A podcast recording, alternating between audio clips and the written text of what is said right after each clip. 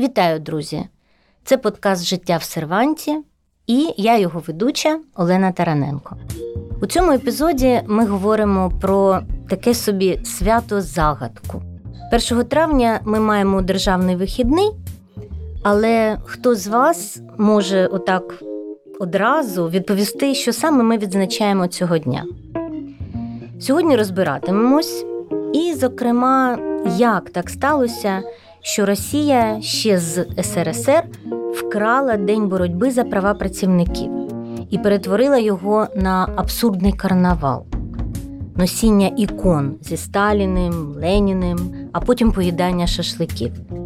І, взагалі, навіщо нам з вами сьогодні 1 травня? Разом з нами рефлексувати про першотравневі смисли будуть наші гості.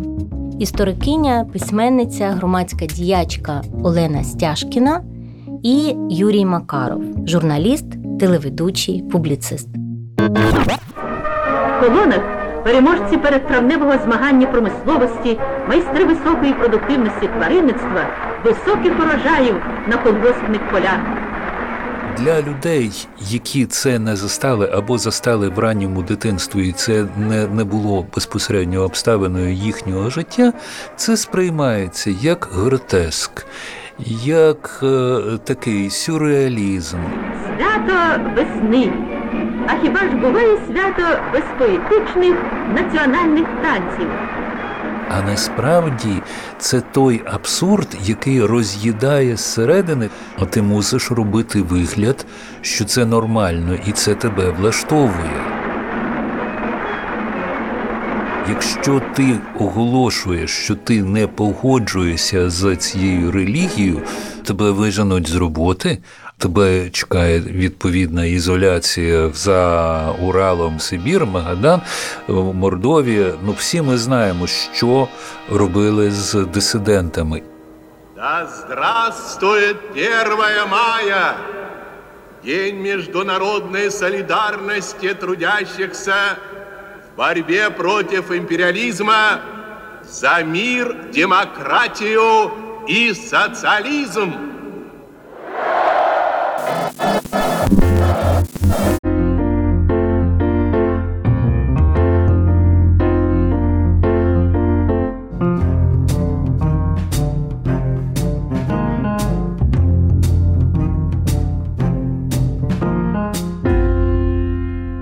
Пане Юрію, як би ви розповіли про 1 травня в СРСР тим нашим слухачам, е, які його не застали власне в Союзі? Типове 1 травня для кожного громадянина СРСР до кінця 80-х років це якщо батьки працюють на якомусь великому підприємстві, то 1 травня їх в обов'язковому порядку женуть на демонстрацію трудящих. Що таке демонстрація трудящих? Воно ніби схоже на щось людське, тим більше, що ну, вихідний день, е, може й погода більш-менш нормально. Чоловіки, звісно, перед цим встигли вже забігти в гастрономи, трохи розігрітися. І всі такі веселі, і всі такі на позір щасливі, і всі. А потім люди після вже так званої демонстрації вони вже йдуть на законних підставах грітися, закусювати. Якщо пощастило і вас не погнали на демонстрацію, то тоді швидше за все ви могли вже вибратися кудись за місто. І там, ну, хто як пристосувався. Шашлики, шашлики це в принципі святе, але для того, щоб в радянські часи купити нормальне м'ясо на шашлики, це треба, знаєте, почухати потилицю добряче. От е, таке. Тобто для звичайної радянської людини фактично це свято ніякого додаткового навантаження смислового не несло. Так виглядає, що для сучасних українців 1 травня це бонусний вихідний. День або пікніків шашликів, або дач городів, або і того іншого разом. Але направду 1 травня має серйозну драматичну історію. Перш за все, це історія боротьби. робітників промисловості за право працювати нормовано, бо йшлося про восьмигодинний робочий день е, замість е, того, як е, в нелюдських умовах працювали по 15-20 годин, тобто фактично боротьби проти рабських умов праці. Мітинги робітників е, заводів е, почалися із е, Сполучених Штатів. Ми знаємо про мітинг 1886 року в Чикаго. І в результаті стичок з поліцією було багато жертв. І саме на честь того, як робітникам вдалося відстояти ці права, 1 травня стало днем солідарності у боротьбі за права працівників. І цікаво, що в Україні є своя історія цього дня поза і до радянської комуністичної історії. Наприклад, у 1890 році у Львові в мітингах за солідарність руху робітників і підприємців брали участь такі відомі українські інтелектуали, як е, Михайло Павлик і Іван Франко. День праці також був державним святом і неробочим днем в Українській Народній Республіці. Сьогодні ми знаємо, що більш ніж 140 країн відзначають е, цей день, день праці, причому 43 з них як офіційне свято. Тож історія і первинний смисл цього свята точно заслуговують на увагу і є дуже важливими. Чим далі, тим дужче ця ідея солідарності трудящих і ідея того, що вони мають право, і зрештою того, що це вони є головними виробниками всіляких цінностей матеріального гатунку. З того, зрештою, все і почалося. Тобто навіть не слово праця, а слово права і солідарність. Права і солідарність Ключові. в першу чергу, так. І на, цьому тлі народжувались профспілки. Тобто там хтось мав би виступати, хтось мав би говорити про права. І говорили про права. Зрештою, ці, хто виступали, хто говорили, хто зналися на юридичних підставах праці і таке інше, ці люди, зрештою, ставали організаторами профспілок, їх лідерами, і далі далі вони розвивались. Бо, ну скажімо, в Сполучених Штатах профспілковий рух був дуже масштабним, потужним. і Він є таким зараз. Не рух вже, а позиція профспілок. Так само, зрештою, як і у Великій Британії, меншою мірою у Франції, але це була тенденція, загальна тенденція, яка так чи інакше через океан припливла до Російської імперії. Мій власний дід, батько моєї мами, який був робітником. Він, власне, був токарем на заводі у французькому місті Крезо, Ле Крезо, на знаменитому заводі Шнейдера. Заводі, який виробляв е, власне деталі для Ейфелевої вежі, а потім виробляв перші швидкісні потяги в уже в е, 80-ті роки у Франції. Вони отримали від заводу, ну звісно, не у власність, а в оренду досить пристойну двокімнатну ну, маленьку квартирку. Це так мовити, це 30-ті роки кінець 20-х, початок 30-х років ХХ століття. І що там було? Е, Ну, звісно, е, гарячої води не було, але була каналізація, був водогін, е, був, здається, газ. І була досить пристойна платня, і в якийсь е, момент робітнику, який протримався на, на роботі там понад, здається, 5 років, урочисто е, там на срібному підносі вручалася акція. Акція підприємства.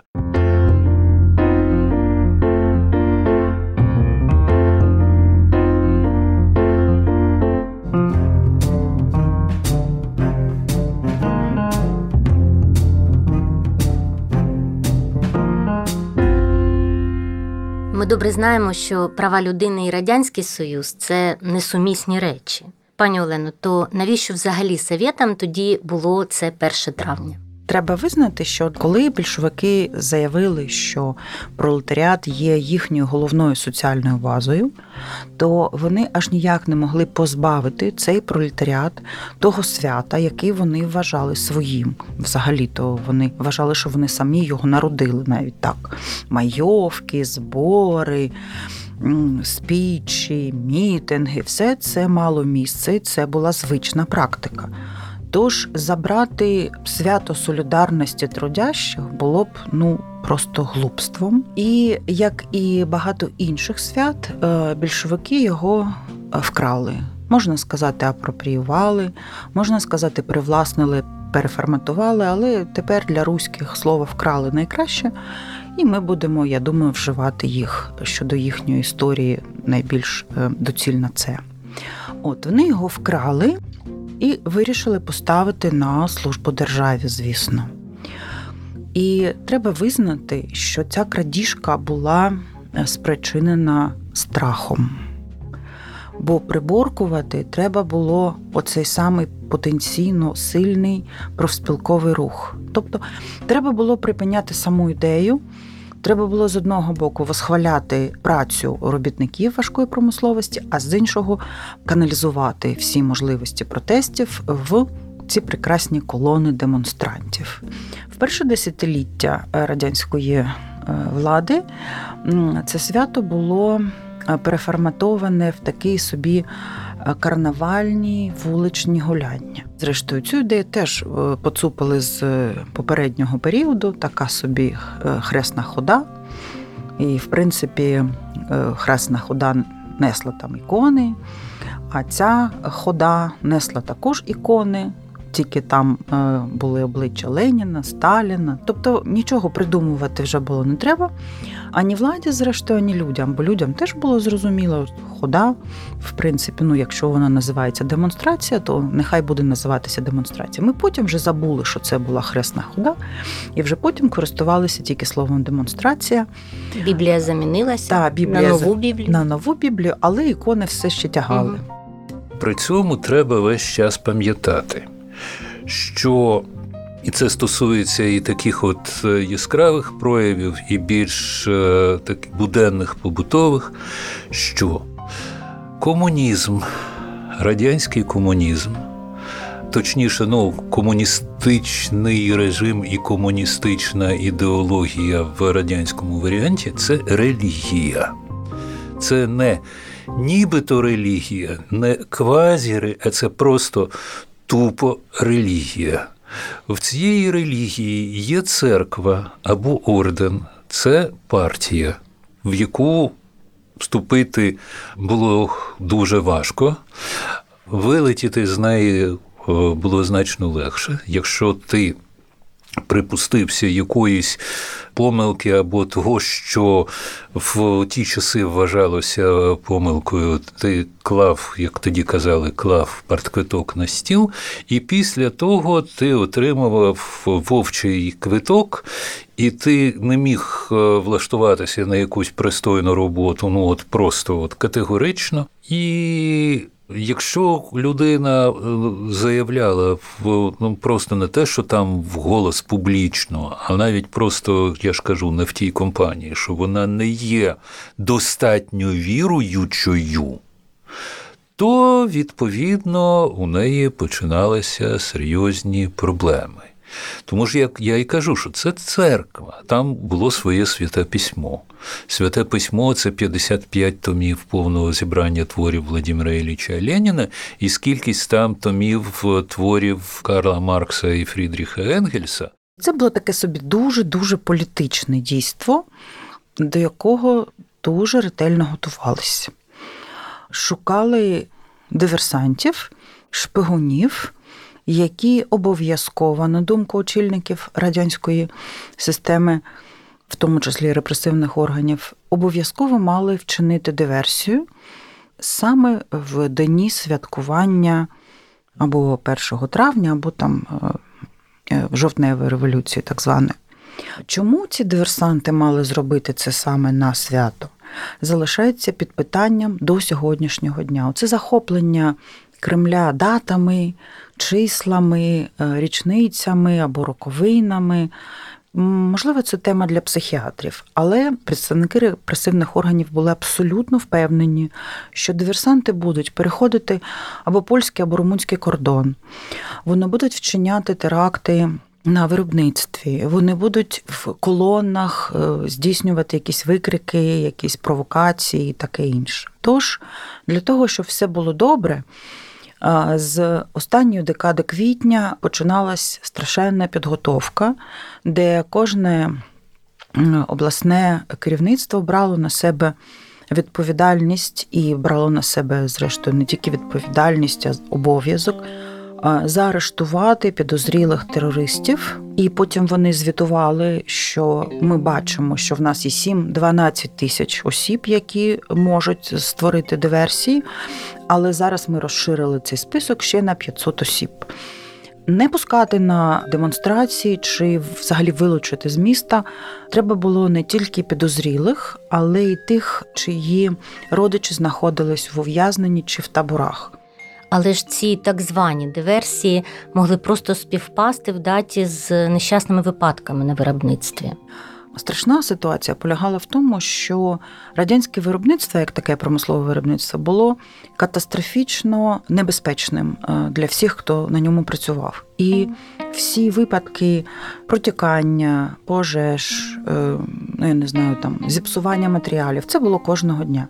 Але якщо той випадок ставався десь напередодні за кілька днів чи в самий день святкування 1 травня, то це було абсолютно політична справа, і стаття, яка світила цим нещасним людям, які були на зміні, коли сталася пожежа, чи якийсь вибух, чи щось таке.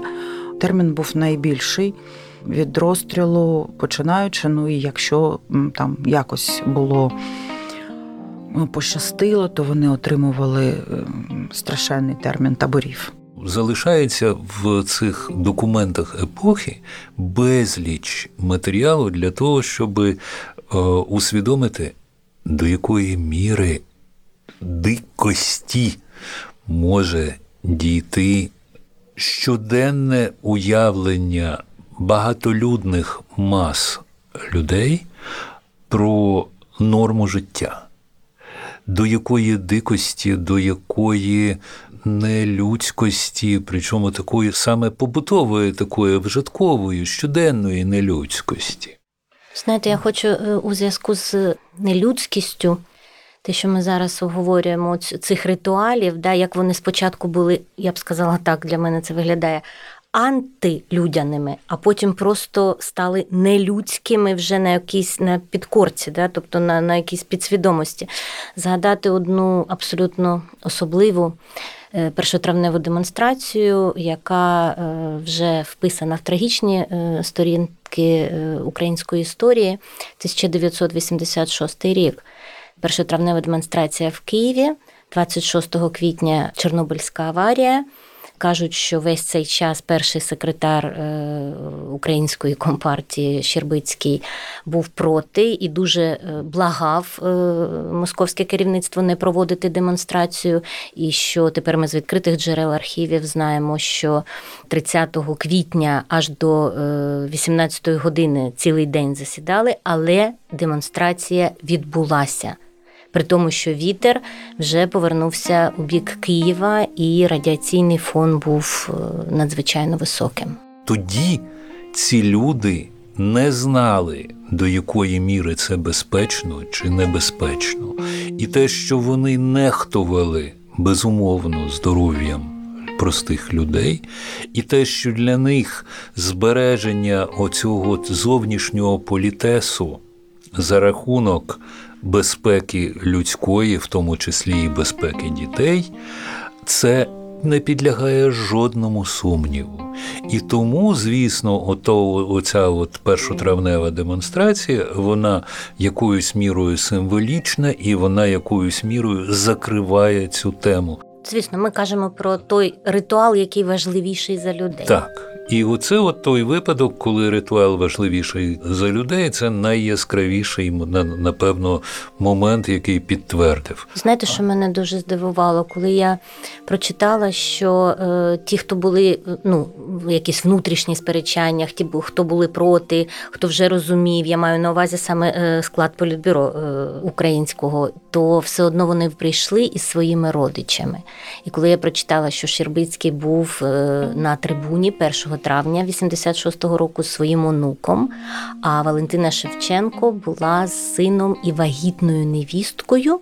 То у мене велике запитання: це трусість перед е, таким високим начальством, це нерозуміння, чи це абсолютно чітке розуміння, що збереження оцього культу важливіше за думаю, що все разом. Все разом, так. Якщо ти потрапляєш туди всередину, я ж кажу, твої мізки вже розплавляються і трансформуються. І буквально одиниці тих людей могли зберегти якийсь здоровий глузд, і е, критичне мислення, і відчуття реальності. А тією чи іншою мірою, більшою чи меншою, вони були уже е, трансформовані і, с- і, і, і, спотво, і спотворені. Вони вже не були, так би мовити, нормальними раціональними суб'єктами. Вони вже були хворими. Тобто ми можемо говорити про цілі покоління, що були зараженими на цю радянську ідеологію, її бацилу, хворими. З одного боку, так, ми можемо точно про це говорити. Ну, принаймні, якщо згадувати власних ну, себе самих, та? ну приблизно так ми себе і поводили. От а з іншого боку, хороша теорія позазнаходження це хороша історія про виправдання. Да? Ну, ми всі потребуємо виправдання за те, що ми були комсомольцями, наприклад. От, ну, ми взагалі не думали, що можна так не робити, що десь можна протестувати, що тобто самої форми бути іншим її не було. Але якщо глибше е, до самого ядра землі добити ту ситуацію, то це е, виправдання е, того, що ми навчались не розрізняти біле і чорне. І нам в цьому було зручно. Так, і те, що ми стали Україною, це велике щастя, що ми взагалі навчились.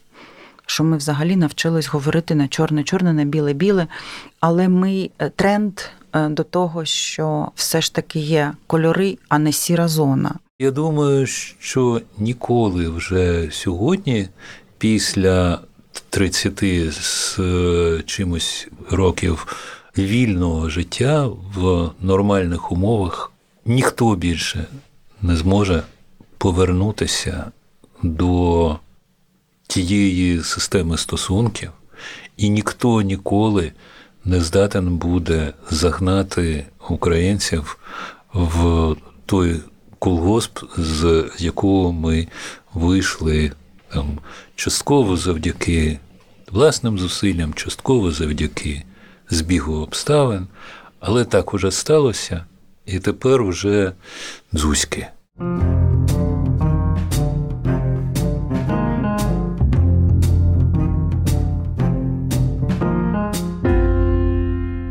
Підсумовуючи нашу розмову про те, як е, радянська влада спотворила і це свято, бо в багатьох е, подкастах ми вже говорили про це постійне системне спотворення, як е, вихолостила справжній сенс 1 травня, маю поставити запитання: чи варто нам продовжувати відзначати цей день? Чи стерти його в календарі разом з ностальгією за СРСР? А важко сказати, тут, скажімо, Україна не знає про спілкового руху взагалі.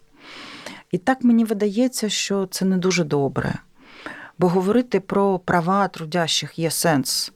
Але про права, які прописані в законі, які виконуються законом, ну, зрештою, воно ми- залишилось. ми Ми, не можемо нічого з тим зробити. Але виходить, якщо ми залишаємо його як свято праці, то все правильно. Ну, то все правильно. То ми говоримо про ту працю, яка є для нас важливою, яка знову знов е, говорить нам про те, ким ми є. То значить, це історія про те, як нам вдається замінити е, те абсурдне мір труд май на смисл е, справжній поваги до праці. А чи вдається нам повертати собі і інший смисл поваги до прав людини? Повернути в свою традицію, в свій справжній смисл, і там, де ми є люди, там, де ми точно не є гвинтиком, який вирухувався кудись там в колону, десь дихає в потилицю іншому, щось несе там красиво. Оце все. З іншого боку, оця історія про демонстрації як такі, е, це взагалі окрема тема. Бо більшовики вкрали у людей розуміння, що вихід на вулицю може щось вирішити, що він про щось говорить, що він є посланням, що він є опором, можливо. Та? Саме право демонструвати позицію. Так, от вихід на вулицю це ж просто злочин в Радянському Союзі, як більше трьох не собиратися. Да? Але от тут ми теж молодці. Ми повернули собі право вийти на вулицю і винести свою позицію за межі нашого е, близького кола, за межі нашого більш ширшого кола, і продемонструвати солідарність тими, кого ми не знаємо. От в цьому сенсі ця наша. Дуже важлива для мене подія, яка відбулася напередодні е, другого етапу російської війни, коли люди Києва вийшли на ходу з назвою Ми чинитимо спротив. Ми будемо чинити спротив. Е, Цей меседж був очевидно для всіх тоді, не тільки для влади в Україні. Це був меседж Путіну, це був меседж Заходу, який дуже здивувався, що ми втримались, та? але ми попереджали, що ми чинитимо спротив. І оці речі, коли ми можемо тепер. Тепер у нас немає алергії на колони, та? бо ми приходимо туди саме за солідарністю. І не по датах.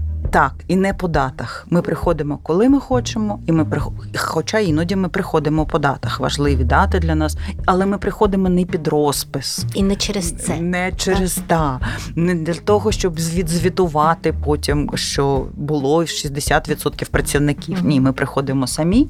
Е, Це наша вулиця, це наше право і це наша сила.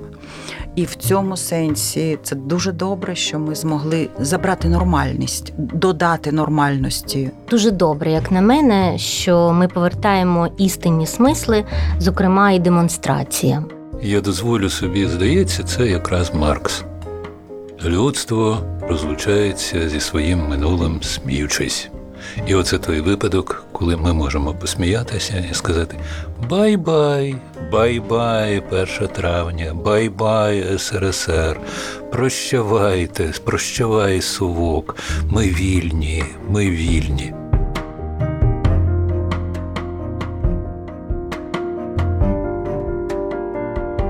Я дуже вдячна нашим сьогоднішнім гостям Олені Стяжкіній та Юрію Макарову за глибину їх думок, щирість спогадів, роздумів і надію, яку подарувала сьогоднішня розмова. Надію на те, що День 1 травня направду може стати ще одним днем нашої свободи від совка. Друзі, нам цікаві ваші думки з цього приводу. Як варто відзначати 1 травня? Чим нам з вами наповнити День праці? Якщо ви слухаєте нас на Ютубі, залишайте коментарі е, одразу під відео. А якщо на подкаст-платформах, переходьте за першим лінком в описі епізоду і залишайте свої відповіді, думки, ідеї там. А ми, звісно, продовжимо наш цикл, наші рефлексії про проникнення радянської пропаганди в наше сучасне життя і протидію цьому. Бо ми цінуємо українське, бережемо на правду цінне і продовжуємо разом виносити мотлох з совкового серванту. Нагадую, що подкаст Життя в серванті для вас створили The Ukrainians та IREX у межах проєкту Вивчайте, розрізняй інфомедійна грамотність. Підписуйтесь на наш подкаст на усіх подкаст-платформах, ставте зірочки в Apple Podcast та вподобайки на Ютубі. І до нових зустрічей!